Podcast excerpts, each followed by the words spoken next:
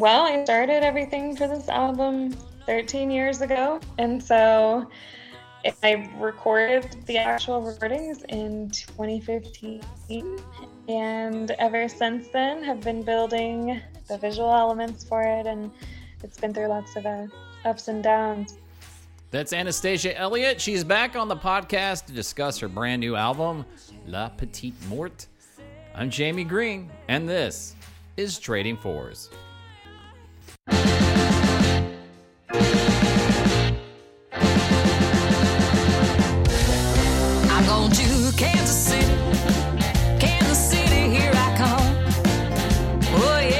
Everyone, welcome back to the podcast. I am your host, Jamie Green. Super excited to have the uber talented Anastasia Elliot back on the podcast. Today is a record release party where we are going to go through her album, La Petite Mort, track by track.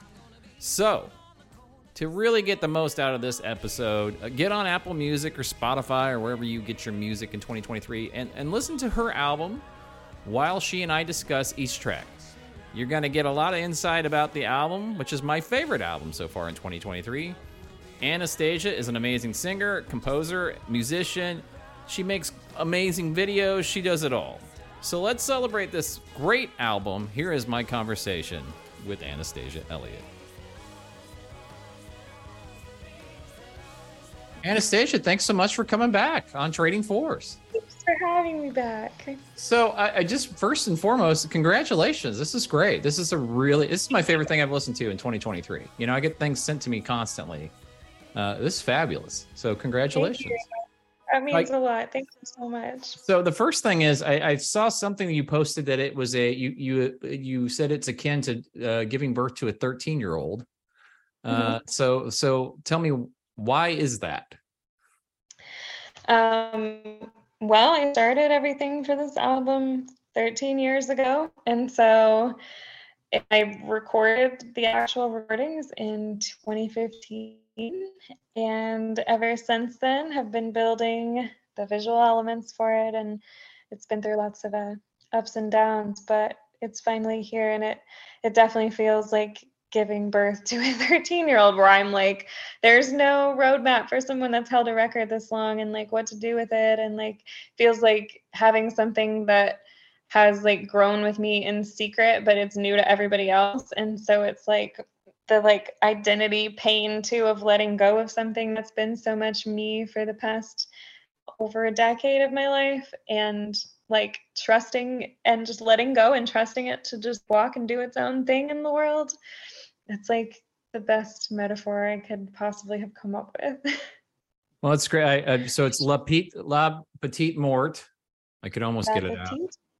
Uh, any dopes ask you who Mort is yet? Has anybody like not got that it's in French yet? No. no, but he did did say, does it stand for the little mortician? And I was like, that's funny. That's funny. So let's just uh, let's just go down the tracks. So I I saw you wanted to, people to listen to this sequentially, right? That's part of what you want. So Yeah. people who are watching us live on Facebook, if you got Spotify or Apple Music, go ahead and play the music while we're talking about it. So kind of get you into the mood. So so cigarettes and gasoline. I heard this a couple years ago. When did this first come out? Because it's got a cool video to it too. When did you first release this? 2018, end of 2018, I think. It was the first single to come out. So people always want to know about the creative process and how this comes about. So talk a little bit about the song and, and how you developed the song and, and what Yeah. you were thinking in the process of it.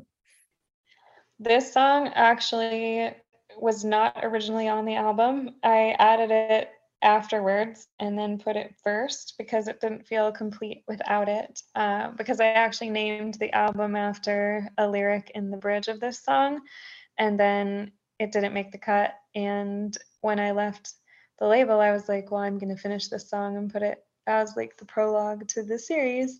And it was just one that I don't know, kind of just came together real easy and felt like it kind of set the stage for the rest of the album and had the album's title in it. So it got to start everything off. The line is you and me were cigarettes and gasoline. We played with fire and scorched what we could have been. So is it a Mhm. little bit of regret about a relationship?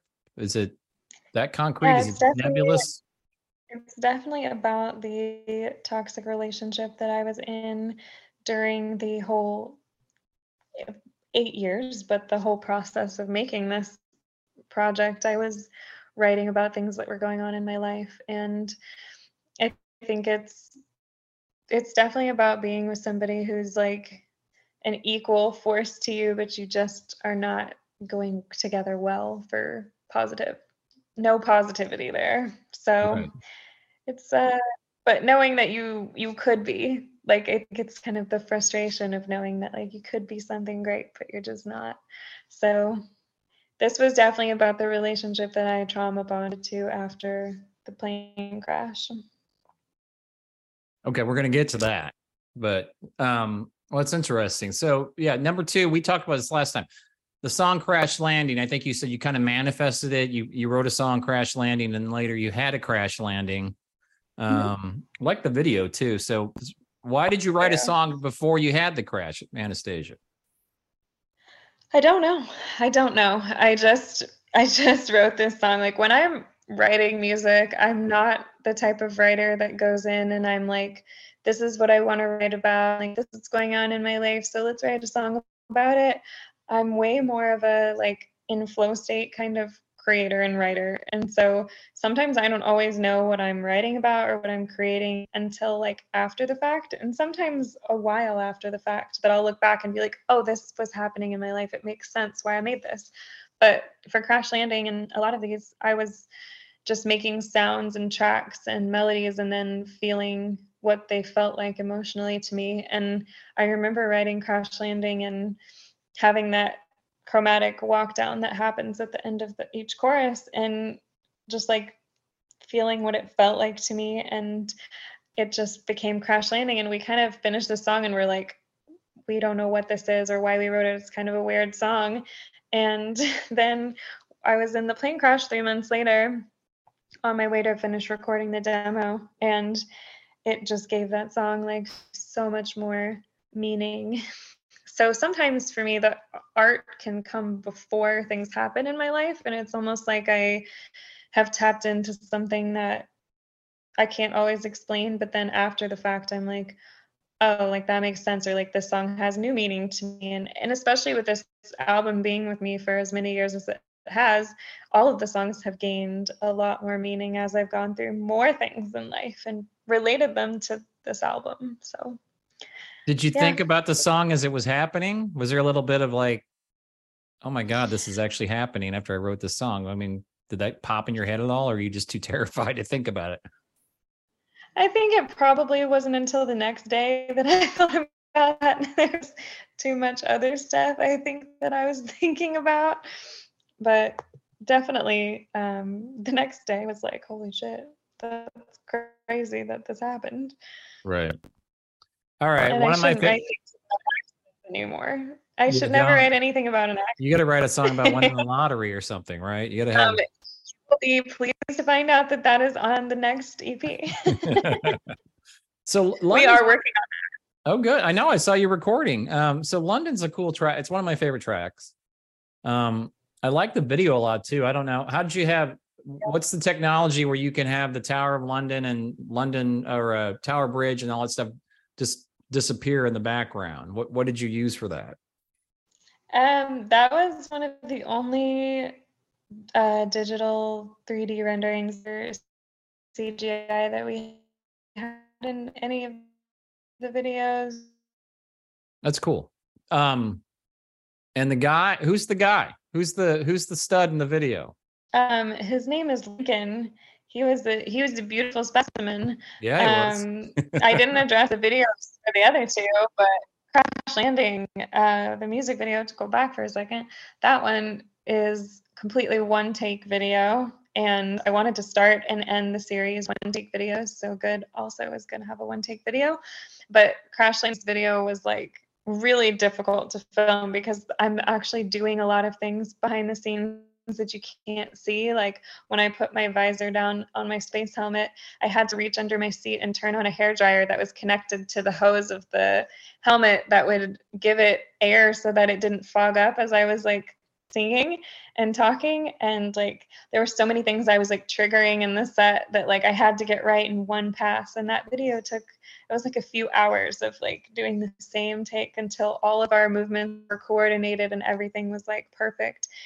And making that spaceship was wild like some of the control panels especially like in the back we used random things like red robin food to go containers and painted them to make different control panels and like that was a very fun video to make. You're like MacGyver. Um, London, yeah, London was definitely one of the most intense videos we made because the especially the set at the end, the space pods scene, handled all of that. The set build, I think the set build is on my YouTube.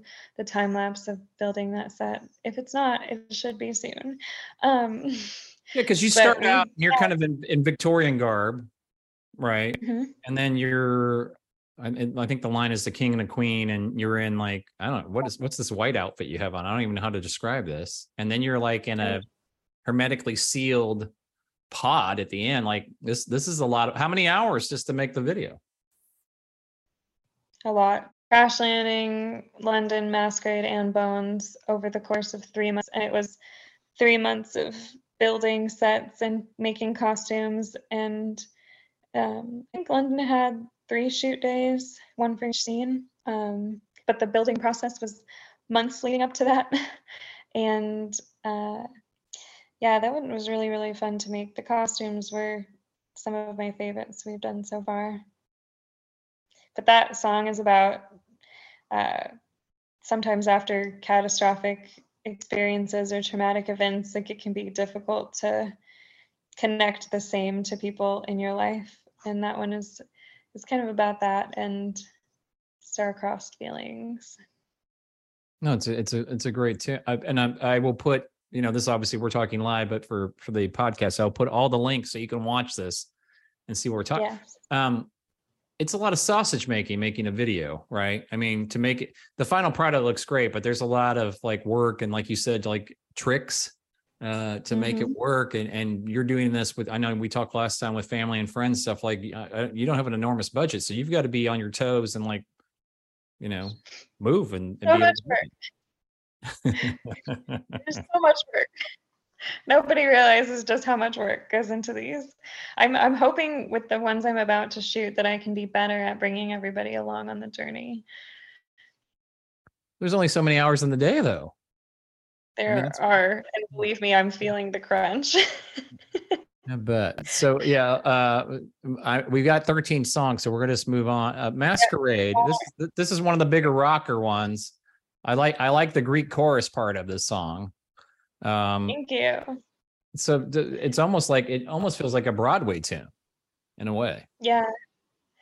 Yeah, this one I wanted to do a bigger video for this one, but it wound up getting the smallest of the four. Um, but I still do really like it. I wanted to kind of flip the story of Sid and Nancy on its head and and then I have the airplane seats at the end. London too in the space pod scene, the door in the space pod area is the same door that's in my cockpit for crash landing. So there's like one Easter egg through line. But Masquerade is a really fun song. It's um it's kind of about the way people hide themselves. I think after my plane crash, I was starting to realize like just how much of an emotionally unintelligent culture and society and family I came from and how much I hid from myself and how much like I just wanted everybody to stop doing that and like take their masks off and like be more authentic and be real and it wasn't until after the plane crash that I really felt like I started to figure out who I was beyond the facade I had created. So that's what that song is about. That's great. So uh, the fifth track is Bones, which we talked about last time because you got the video, and I know you reused the piano. Um, yes, that's a, that's another rock. I'm a guitar player, so I, I like Bones because there's a lot of guitar in it. Uh, tell me a little bit about writing Bones? Like what what what made you want to write this tune? Bones, I will say, was the hardest song to write on the entire album because the writers I was working with didn't like the ideas. And I was so certain that this song was what it needed to be. And so it was just like two days of fighting in the studio because I refused to bend to have it be anything other than what I wanted. But like, it, it was a tough one. Like, some songs really just like come out easy and like want to be in the world, and others can sometimes just be like, so hard to pull down, but sometimes those are the best ones. So I stuck through with this one. But the first thing I wrote for Bones was the drum fill before the chorus. That was what started Bones. I sat down at the electric drum kit and I just made that drum fill. So you, uh, so I looked at your credits, and I, I apologize. I'm not going to remember all these people's names, but Yeah. it, it seems like most of these songs you're writing with three or four guys. Is that fair? Um, depends. Um, usually I had one or two one or two co-writers and then my co-producer also got credit on the songs for production but he got some writers publishing so usually it was three-way rights So when you write something with in a in a group, um, that's another dynamic, correct? Like you've got to like who does Mhm. what. Like I, I assume you, as we just said with Bones, you get the final cut, for lack of a better. Like you decide whether it's a no, a go, or no go. Uh, are there certain things that these guys bring into the room that you really appreciate? Like what what makes you want to collaborate with these folks? Yeah, my collaboration process for record one was very different than my current collaboration process. I am incredibly picky now about who I work with and how we work. But for the first record, I was, I mean, I wrote 200 songs for this album and I was writing with all kinds of cool people. But when I co write, I typically do all the melodies and most of the music, depending on the session. It really just depends what different writers bring to the table. Um, I really love working with people who are fantastic at poetry and lyrics because I love writing lyrics, but I'm a little bit, I have a lot of thoughts and it's hard for me sometimes to streamline things. So I love having somebody that's like a sounding board that I can like throw a lot at or they can throw stuff at me and we can kind of like piece through the word puzzle together. So this first record, I was really like, I think learning how to write with a lot of these amazing writers and like learning the art collaboration. And now nobody writes me that touches the melody like they're all 100% my melodies. I'm a lot more picky about the types of lyricists I like to work with. And I really only have two co-writers that I currently work with. Um, but this first album was a lot more exploration to see who I like to work with. And I just, I love collaborating. I'm not somebody that really likes working by myself in a vacuum. I um, even now, like I'll start ideas sometimes and get them like halfway there, and then I'll take them to my drummer, my band, and develop them further. Like I love the art of collaborating. I think every writer brings different strengths to the table and I know my weaknesses and my strengths. So I surround myself with writers that are strong where I'm weak and where they don't try to touch my strengths. And that, that's how I found is best for collaborating. Yeah, lyrics are tricky, aren't they? Because it's it's a totally different thing than just you know writing prose, right? Like you've got to be concise. It's really easy to let it kind of run away from you and have too much. So being able to get that point across, but concisely, um, that's tough. I think a lot of people stumble with that. Would you say that's fair? It's hard. Yeah, I, I definitely think it's tough. Um, I really care that lyrics are very poetic and that they can be read for different interpretations. Pretty high standards when it comes to lyrics, but they're not my strength. Who do you like as a lyricist before we move on? Like who who are your favorite lyricists? That I work with or to listen Anybody. to. Who who's like somebody like famous you grew up and you're like, God, they write great lyrics. I couldn't tell you because I don't listen to lyrics very much. Like I I'm a melody I'm a melody person through and through. It's important to me in my own music that my lyrics matter, but in a song that I'm just into, I can know all the words to a song and sing along with a song and still not tell you what it's about. Like I just it's just not something that's that important to me as a listener. But I mean, I will say it like I love um I love Radiohead and I love Thom Yorke's lyrics and I I'm a huge Radiohead fan. Um Kate Bush I think is fantastic. She always did very cool theatrical things. I mean, David Bowie and Queen. I mean, those are kind of the only people I like I really listen to. So Yeah, it's so funny. but uh, as a listener, I, I just lyrics are definitely not the first, second, or third thing that I listen to in a song. So you're making me really happy because, and, and, you know, I've been married for 25 years, and my wife is all about the lyric. She's she doesn't play an instrument. She doesn't. She's not into that at all, and she'll be so annoyed with me because I'll be like, I didn't even know what the lyric was because I'm listening to the chord Oh. changes and the melody, and I'll, that's what. So you're making you're validating me, Anastasia. You're making me feel good about. We, we are kindred spirits, apparently, musically. Absolutely. I think so, but that's exactly true.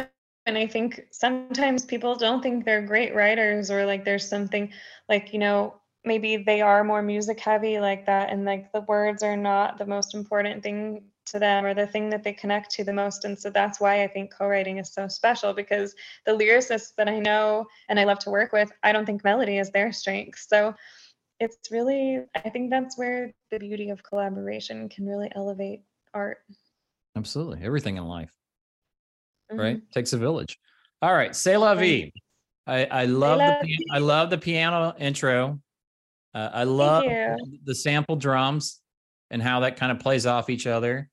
Uh, the strings in here, the use of dynamics, uh, all of it. So uh, let's let's let's break it down. So I assume you're playing piano on this.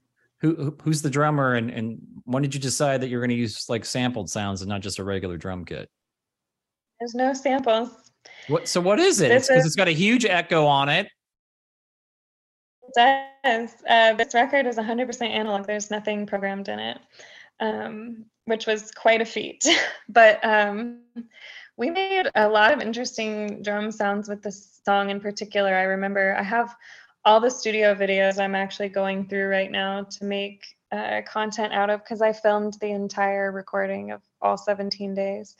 Um, but that one, we had a bunch of like weird pieces of gear that we ran the drums through and like we made drums out of things that were not drums. My co-producer was also a drummer first and foremost, so the drums on this record were definitely his baby. But uh, Miles McPherson was the drummer on this project, and he's he's fantastic. Well, he So he tricked me. The drum sounds really cute. thanks for mixing. Yeah, the mixing and uh, running the drum sounds through different pieces of analog gear. I had you're like Boston. I had no idea. You totally fooled me. The strings. So let's talk about the string arrangement. Who did you bring in and how many people are playing on it? Um, for this one, we had there was a quartet that we had play on a couple songs, and I think they were on this one. We had a giant vibraphone that we played on this one. Um, that was really fun. Another cool instrument on this record, uh, London, we brought in a harpsichord from the 1800s that I played on that one. That's what the kind of sound is at the beginning. Um, but yeah, La Vie had the vibraphone. I feel like that was the most special instrument that was on La Vie. That's great. See, can you tell that I actually listened to this album? I did my homework. I'm so proud. I'm so happy. So right, so- happy. so so the title track to the album this is an instrumental um it's very different than everything else so what made you decide this to be the title track to be an instrumental um it's it's not what i was expecting when i when it rolled into my ears Yeah. Um, well, with C'est La Vie being kind of funner and a little bit more, I think about kind of the maybe sometimes false positive times that we have when we're healing and we kind of get those moments of like, yes, I'm really like on top of things. And then you kind of have another uh, slump.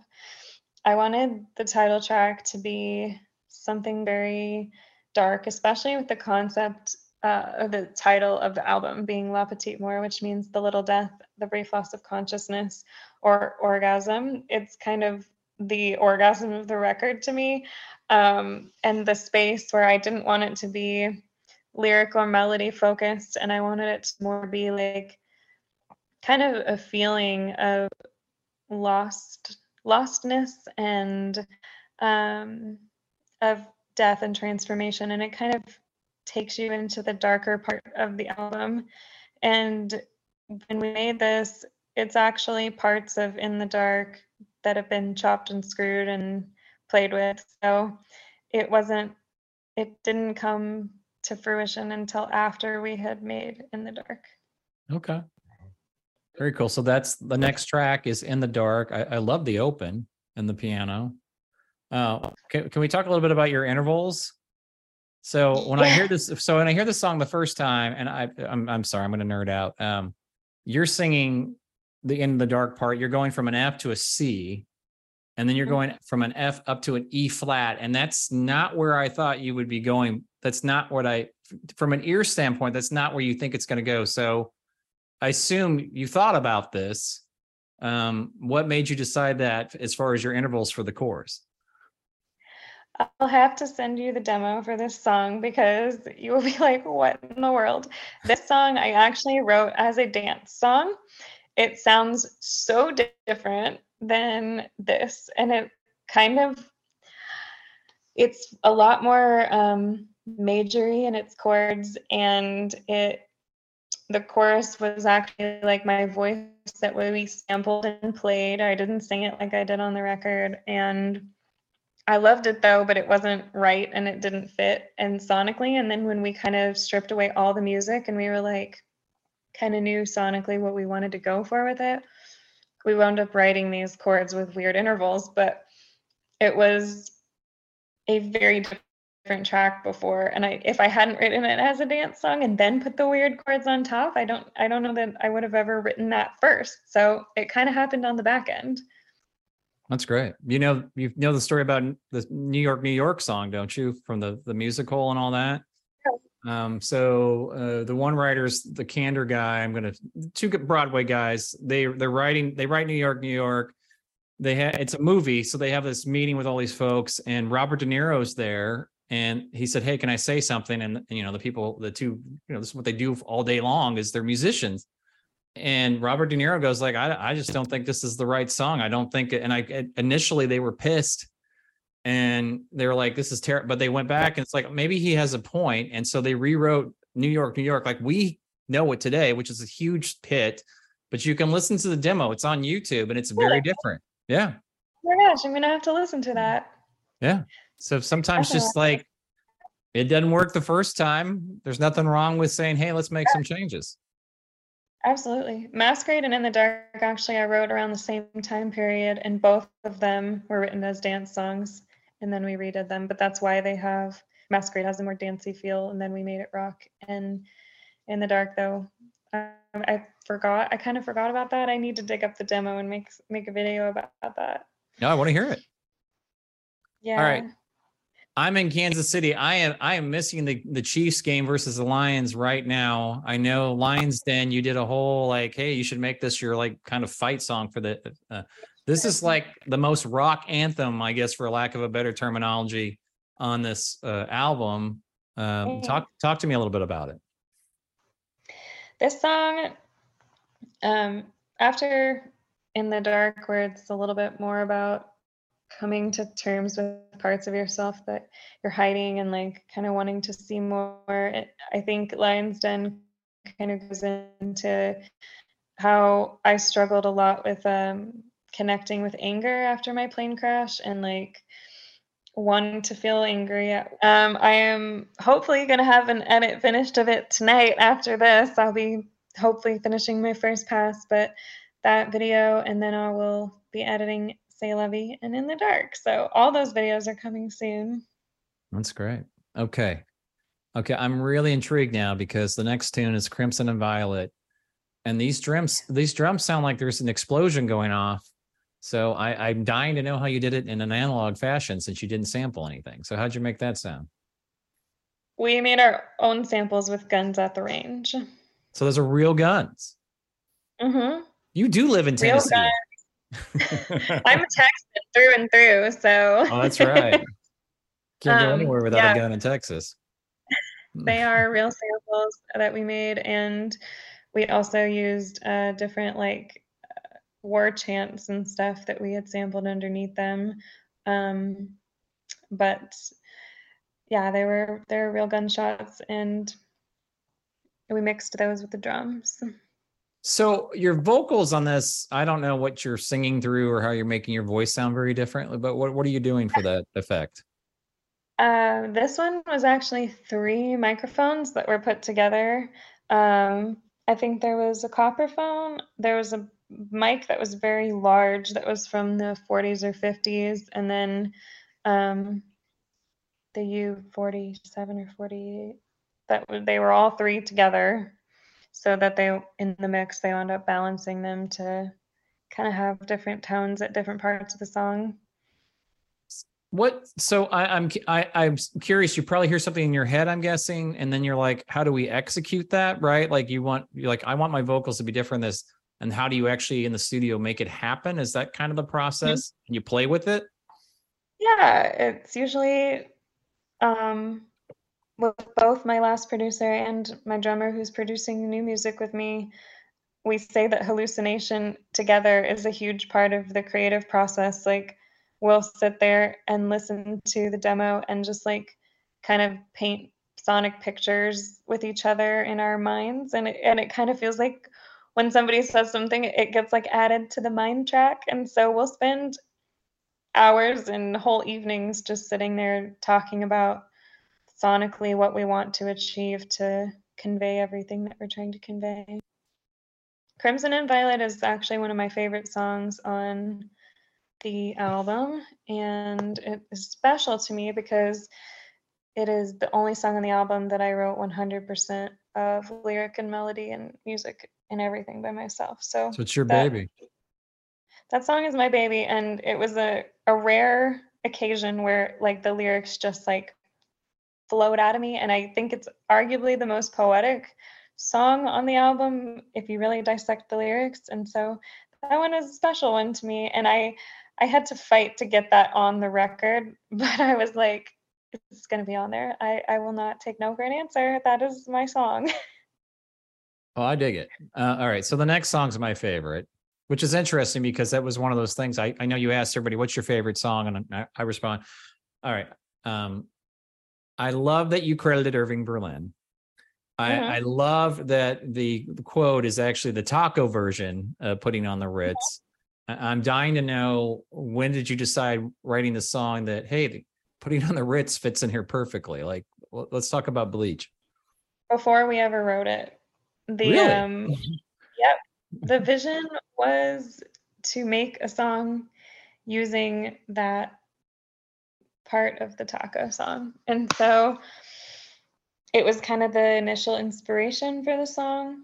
And yeah that was one of the first songs i actually wound up writing for this whole project. And i see it as kind of the well crimson and violet is about yourself and killing off the toxic parts of yourself. And Bleach to me is like the cleanup of the album of all the like the bloody, shitty, traumatic stuff that's happened in it. It's kind of the fuck you to all of it and the self realization and like becoming grounded in yourself and um, confident in how you're going to move forward. And uh, this was a it was a very fun one to write. It's I And think one of the funnest songs on the record, and I love that Irving Berlin gets to be a co-writer. Yeah, you know, it's funny because I was like, you know, because that song, the Taco version probably came out when I was like in 10th grade. I- I'm mm-hmm. kind of shocked that you, and I'm going to sound like an old fart, but you young kids Yeah. know this song, know this version of this song. yeah, I don't. I mean, it was so long ago. I honestly don't remember how it initially came up, but we had been talking about the idea to do a song with that for like a long time, and then we just finally did it. Who's who's the person? Who's the guy yelling "yeah" after the first time of the the quote? Do you know? Um, That's got to be Josh, my co-producer. It's either him. Yeah, it's Josh. It's Josh, my co-producer. Okay. And the and the lyric vi- video that you just put out, but apparently you shot this like 10 years ago? Yeah, it was the first video I ever um, made. It's it's the I made it to the pop version of Bleach, which also Bleach, Masquerade, and In the Dark kind of all were written around the same time, and they were a lot more pop. And I made that video to that version of the song, and then but the tempo never changed, so I was able to put the new version over it. Um, but that was one of the first. That was the first video I ever made, and I hand scanned in each of those damn magazine letters, and it was the most tedious thing I had ever done. And I thought the effect where there were two of me was like so cool, and now I know that that is like a very easy thing to do. Now that I am a video director, and I do a lot crazier shit than that. But at the time, like that was so cool to me, and it was really fun to find that on my hard drive this past week and be like, I'm going to put this out as the lyric video. And I'm preparing right now to shoot the real music video for it in the next couple weeks. And I'm so excited about that video. Mm, That's great. That's so much fun. Um, if and when I like the kind of the choir in the background. I Love the descending chromatic part uh, in the in the in the chorus where it almost feels like you're falling. Um, let's talk about that. I love this is one of my this is um I don't play this song live and we kind of have saved some of the last songs on the record to not play in our shows until the record was out so that there was new stuff for us to add. And so I hadn't heard it in a while and listening through the album lately as it's coming out, it's the one I'm having the most fun listening to because there are so many layers of ear candy in this track like um, the sounds of like developing cameras and like we like when you strip the vocals out of this it's very much we approached it like a sound design more like film cinematic piece. And there's a lot that was I struggled with when mixing where I was like you're not going to hear this layer because the vocal is covering it up but like it still adds feeling. Um, the chromatic line in that is one of my favorite melodies in the whole record and it's kind of a joke amongst my band and people that work with me that I'm a whore for chromatics. And if we're ever stuck on anything with songwriting, to just give me chromatics because it makes me so happy. The like classical part of me just loves chromatics. And yeah. It's really Uh, big in classical and it's really the bebop scale in jazz. That's a chromatic scale. love it. And the end of if and when that goes into kind of the very weird. Yeah, it um, does. I was going to ask you about that. When I turned that into uh, my ex label, I was pretty sure they were going to say, no, chop that off. But I was like so happy that they liked it. Um, I. I guess the way that I made that, I was, um, I'm actually playing the theremin synth, the Moog theremin synth, and uh, I was just like messing around in the studio playing it, and I had a microphone that was running through some guitar pedals, and um, one of my co-writers for Bleach and If and When and Masquerade, I think those are the three songs he wrote with me. He came to visit me in the studio, and I was just playing the, the synth, and he walked in the room, and I was like, "I'm so happy you're here," and I just kept saying things and like hearing then how cool it sounded, and I just like kind of like wrote this weird thing on the fly, and I loved it so much, and it felt to me like kind of the end of the fever dream and the like chaos of this record to then go into good at the end as the acoustic um, one take song. That's a one. So good as a one taker. Good as a one taker. I wanted that one to be very old school. So we put everyone in different rooms of the studio, and I have video um, in each of the rooms that I'm about to edit together because I wanted the actual recording to be captured, but it was one take. It's a beautiful song. It's good It's one of those songs though, because I, I finally like how long until she kicks it? 54 seconds. You know, nobody Mhm. has an attention span anymore. So you, you got to wait for that that juicy goodness to come in on the side. In fact, the first time I was listening, I was like, is is it over? Is this out? I was like, no, that I can still see that it's moving. Yeah, maybe only the real ones will get to good.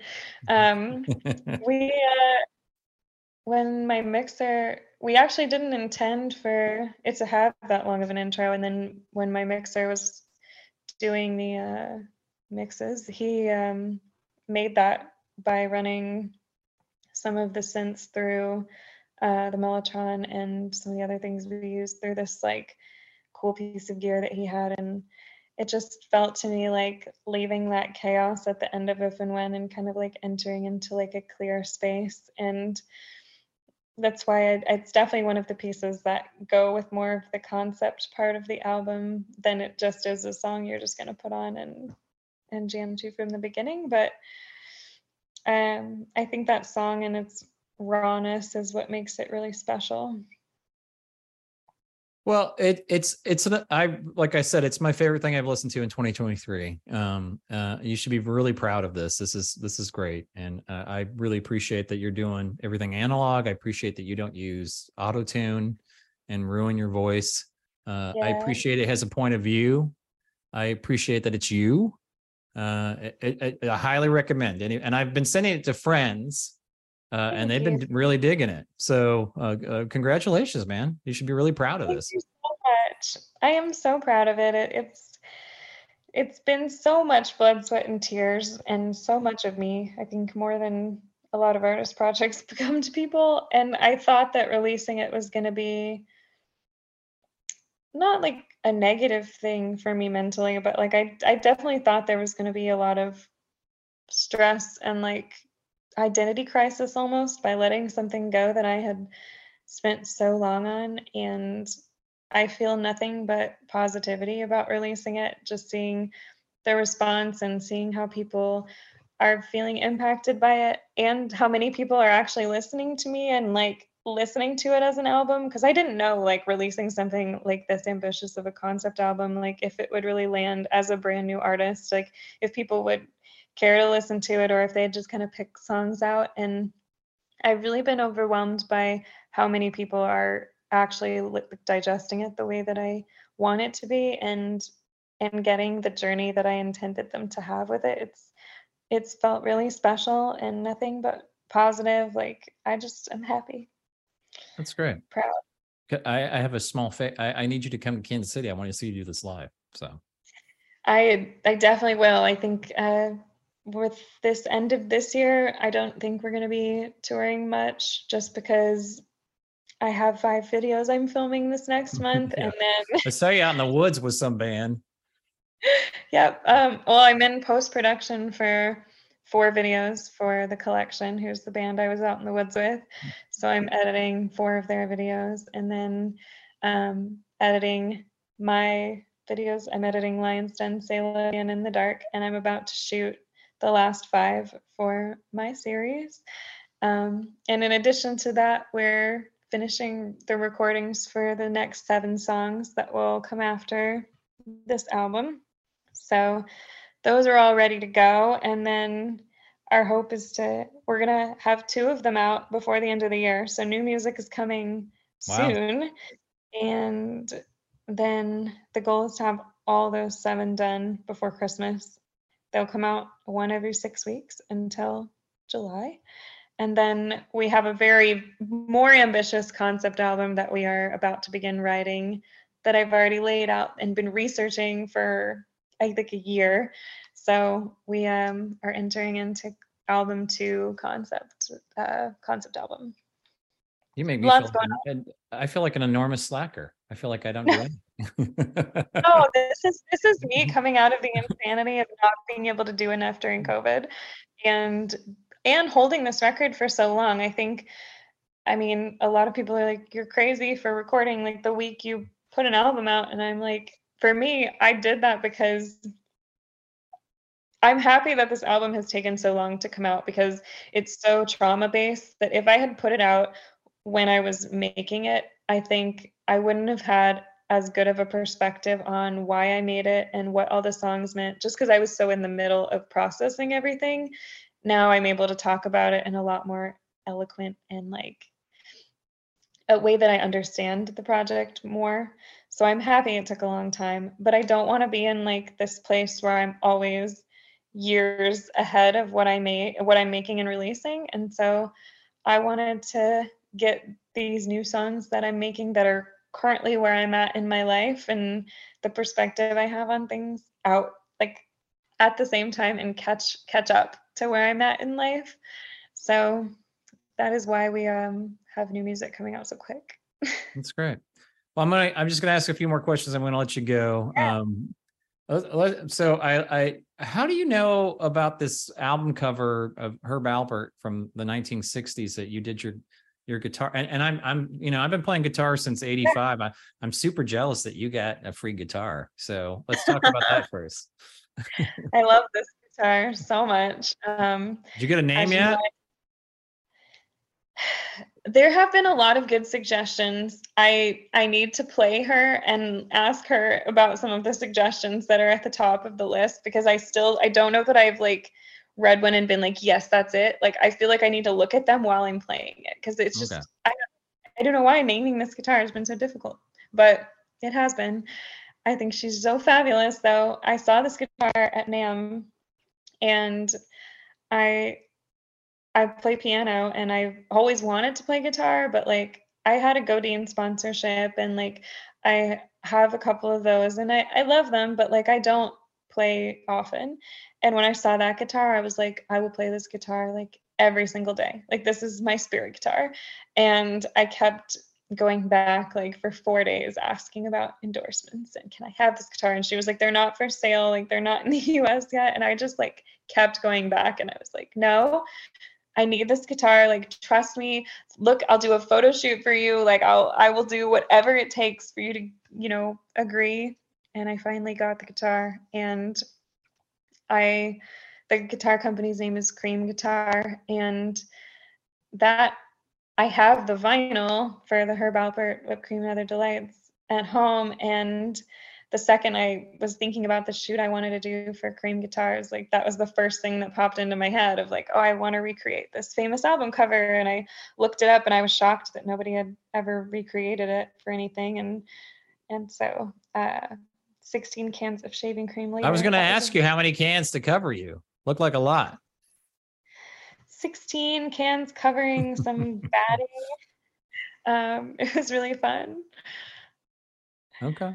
All right. So before we go, um, your mom follows me now on Instagram, which I love. I, I love it when parents are into their kids. Uh, and she made you a hell of a, a hell of a. I love the cake she made you for this your uh, what was it album release party. Your, mom's pretty Yes. cool, man. Yeah, she is so cool. That cake was awesome. She like I came up the morning before the party and she was like sewing this dress on this doll that was like my dress from the cover and I was like this is so crazy, mom. Like she's so cool. She um she does my set design and art department with me and costuming and she's very heavily involved with everything and making sure I eat enough. Well, I saw she posted one thing. You were in a boot, like you'd hurt Mhm. your ankle, and she apparently Yeah. painted it purple so you could. yeah.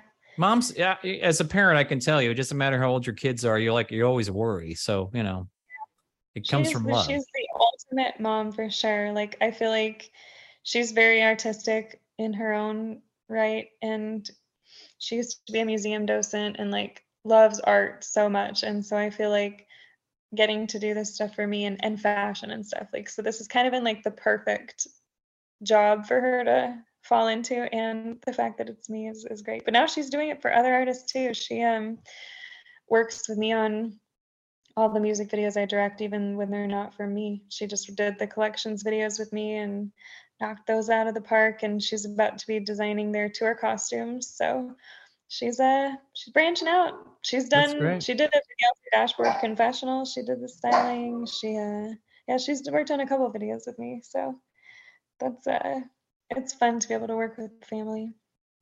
That's great. Well, like I said, congratulations. This is it's wonderful. Uh, I I really uh, dig it a lot. Uh, I think it's great. Um, come to Kansas City sometime. Uh, you're always welcome whenever you're. I, I know you're busy. Whenever you have new music out, you you always have an open welcome uh, to be back on the podcast. So I appreciate Absolutely. it. I can't wait for you to hear the new music. It is like it, I think it's always stressful when there's like the sophomore project. Like it's like you don't want to have the sophomore slump, and that's been a stress for me. Like to have something that I feel like is my little masterpiece, and then to be like, oh my god, what am I going to follow it up with? And being in the studio this past weekend, I'm it just feels like a step up to me. Like it's so much evolution, and I'm I just can't wait for people to hear the new music. It's very different. That's great. And I, I, I need to get back. Lots of friends in Nashville. Uh, my Yeah. friend, my friend Billy Decker, who is a amazing engineer. We were buddies in college. My Tyson Leslie. I don't know if you know Tyson, who he plays keyboards currently for Vixen. He's from here. Uh, got, I, I have a million reasons to get back there. So uh, when you know when you, have sh- when you have shows there, let me know because I when I come in town, I, I'll have to coordinate so I get to see you play live. So. Absolutely, I will. All right, Anastasia, thank you so much for coming back. What's Thank that? Thank you. Thank you All for right. having me back. You always give me great interviews. You always have thoughtful questions.